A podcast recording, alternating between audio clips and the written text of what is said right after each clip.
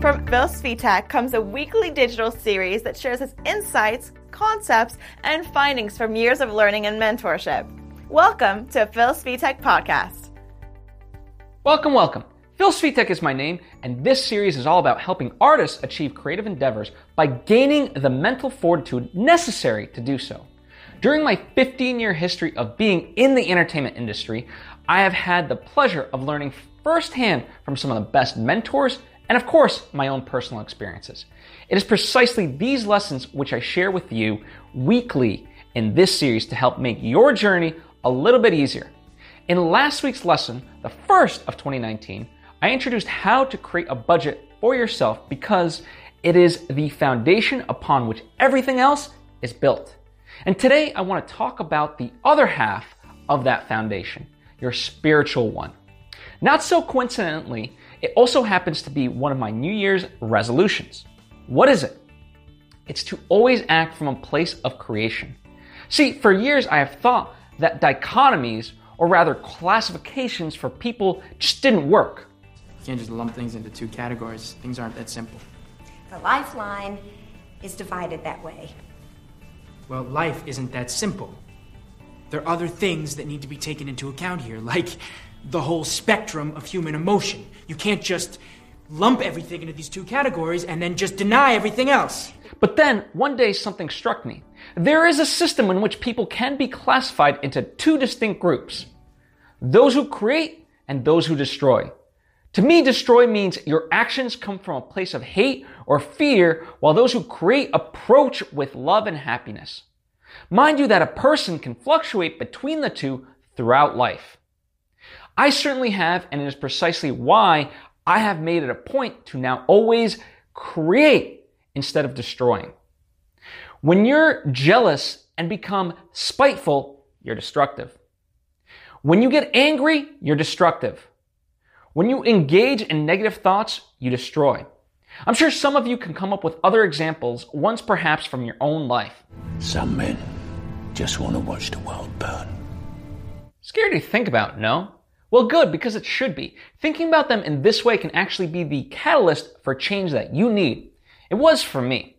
When you truly examine your life and quantify the overall creation versus destruction that you brought this world, and maybe you find yourself on the destructive spectrum, it's time to change.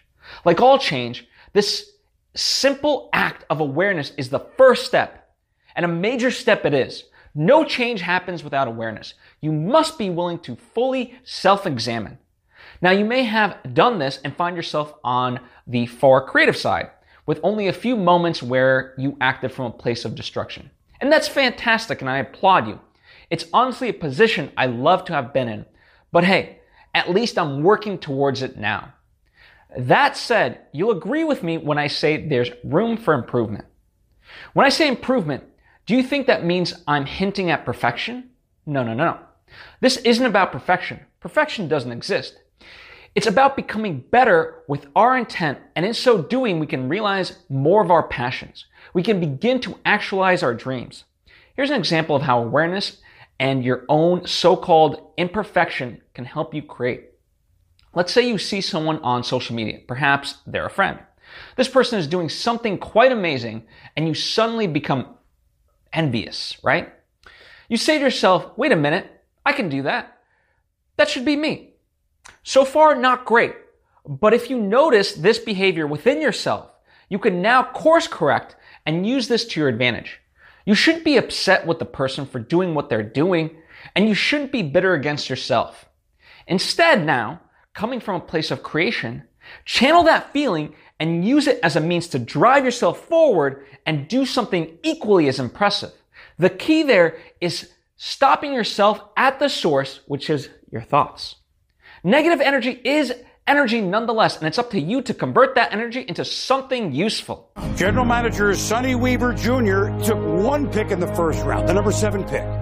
He sprinkled it with fairy dust, wished upon a star, and somehow he turned it into not one, not two, but 3 potentially impactful players for his team next year. One pick. He took a chance.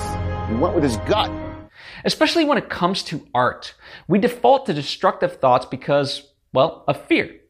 We are so scared to share our inner voice with the world that we sabotage ourselves. Stop doing this. Some days we can overcome this demon easily, other times we can't. But the truth is, this is a daily ongoing battle. Just because you claim victory one day does not mean the fight is over. It begins from scratch the next day and the day after that. That's why it's extremely important to keep this notion at the forefront of your consciousness, lest you slip into bad habits you weren't even aware you were doing. Always default to create, not destroy. Now you might be saying to yourself, well, what about the phrase destruction brings creation? How does that apply in this instance? It's true that there are countless examples where good has come from tragedy. For example, when Edison's factory burned down, he saw it as an opportunity because now he had both the mental and physical space to create his latest and ultimately best work. Or even when natural disasters happen, the uplifting aspect is when communities of people come together to lift each other up. These represent circumstances beyond our control, and the people involved showcase a spirit of unwavering determination, passion, ambition, care, love, and dare I say, mental fortitude. What this should not encompass is you having a hissy fit and torching the painting you were working on just because it wasn't coming out the way you wanted it. Or you deleting everything off your hard drive because it didn't meet your expectations. Frustration in those cases is another word for destruction. And it is this type of emotion I witness most often in the artists I work with. They have such high goals, but they get easily knocked down when things don't go their way. Part of always remaining creative and approaching life from a place of love and compassion is understanding that life itself is a journey, and so you're never where you want to be. If you are there, it means your goals are too small-minded. Creative people always want to be creating. They finish something and then they move on to a new challenge. Where are you going, Brain? Back to the cage to plan for tomorrow night. Why? What are we going to do tomorrow night? The same thing we do every night, Pinky. Try to take over the world. Creative people always want to be creating. They finish something and then they move on to a new challenge. But this frustration that kicks in is just self-doubt mixed with new age expectations that everything should be instantaneous. Perfecting a craft, artistic or otherwise, takes years, if not decades. The best artists work on their craft daily. And interestingly enough, they're not doing it for that reason, but rather doing it because they love the act of creation. As you may have picked up by this point, creation is synonymous with love. To love is to create, and to create is to love. And furthermore, there is a vast distinction between criticism and evaluation versus being appalled by your work or the work of others. Evaluating a work demands that you try to understand the work's perspective and seek to gain knowledge from it, or help to better it by providing constructive feedback, depending on the forum. Still, it comes from a place of joy and love.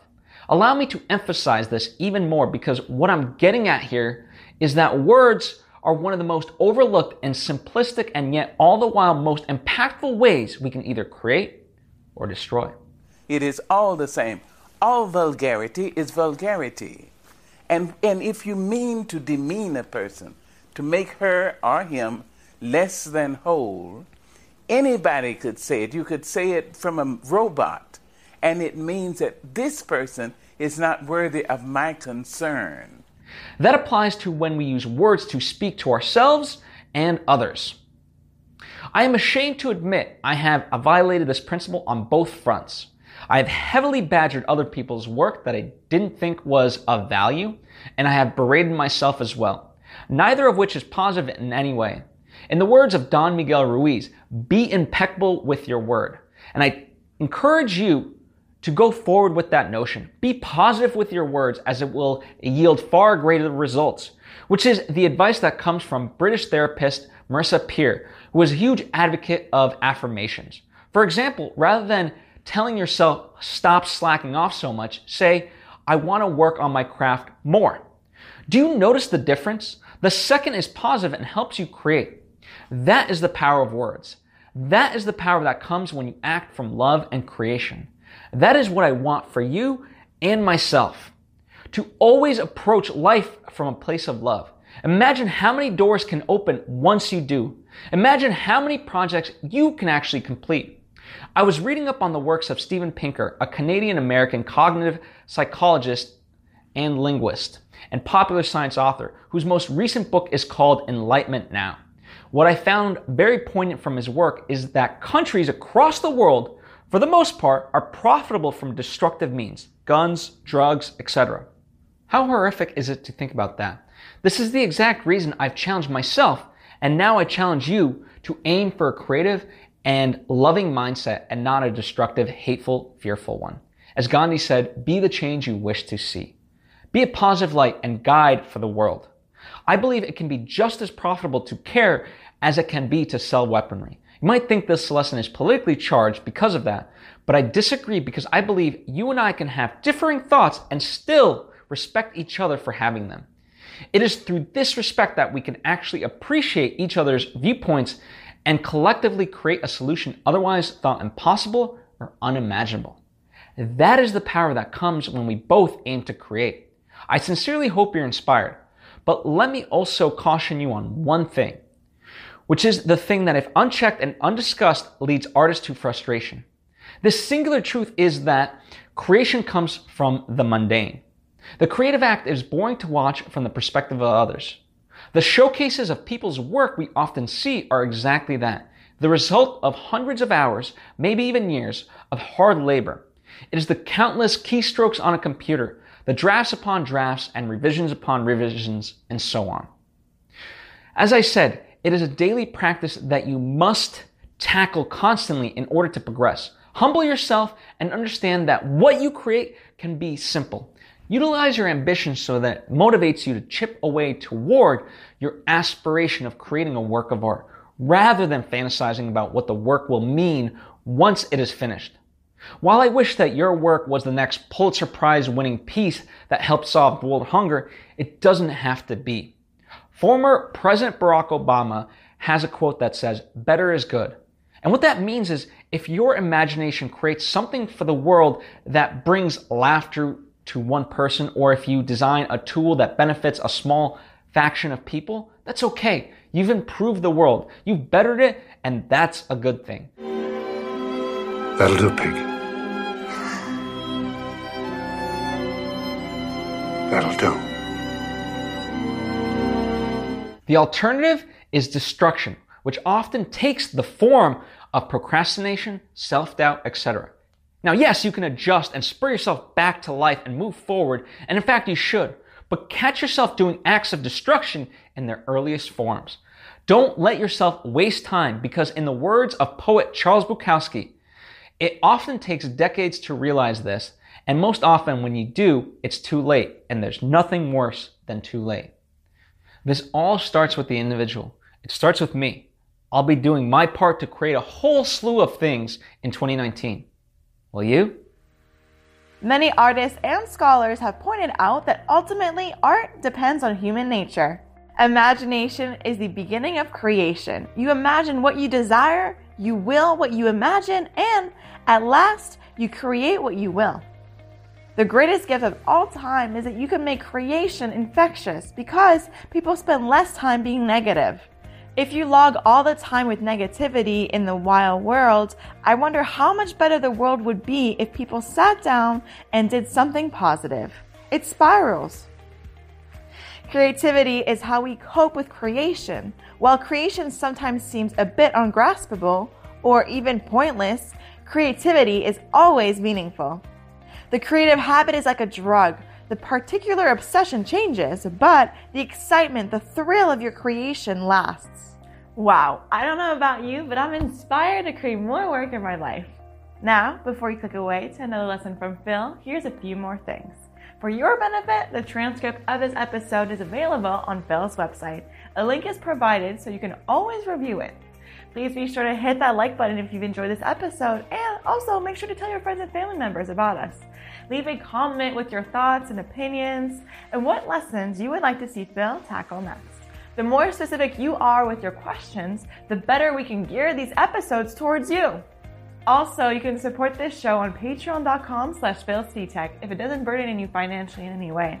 Every contribution is truly appreciated, and it helps defray the cost of putting on this show, which you can imagine takes a lot of effort.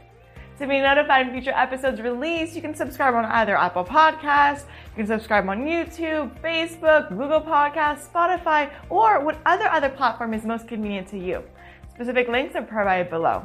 To stay up to date with all the creative projects we're doing, follow us on @PhilSvitek or @BonjourJulienne. Thank you so much for watching. I'm Julie Bear, producer on the show, and we'll see you next week with another one of Phil's lessons. Bye!